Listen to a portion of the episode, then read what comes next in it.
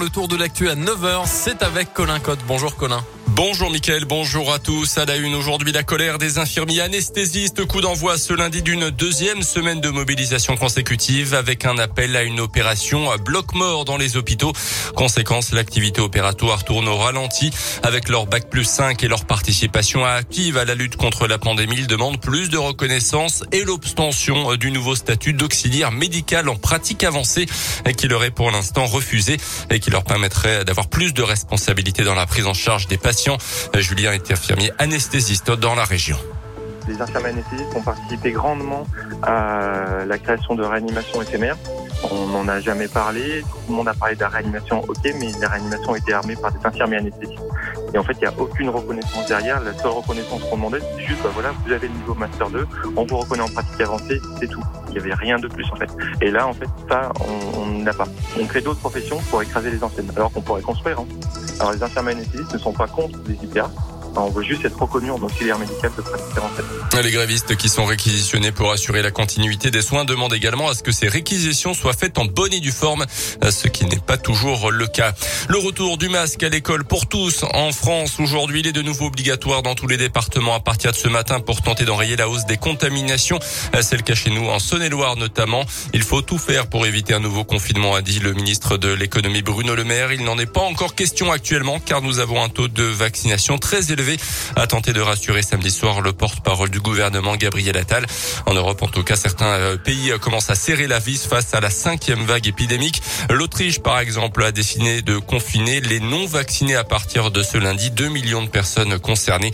C'est une première en Europe. Les amendes vont de 500 à 1450 euros.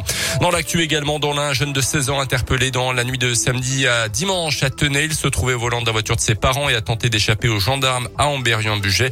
Le jeune conducteur notamment emboutit une voiture sur la route, heureusement sans gravité. Euh, placé en garde à vue, l'adolescent qui se trouvait avec deux copains dans le véhicule devra répondre de ses actes prochainement devant la justice.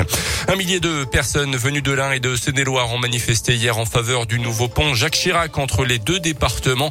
Les travaux de ce nouveau pont ont été suspendus par la justice fin octobre face au risque environnemental soulevé par une association de riverains euh, soutenue par les élus locaux. Les manifestants se sont rejoints symboliquement au milieu du pont actuel de Fleurville.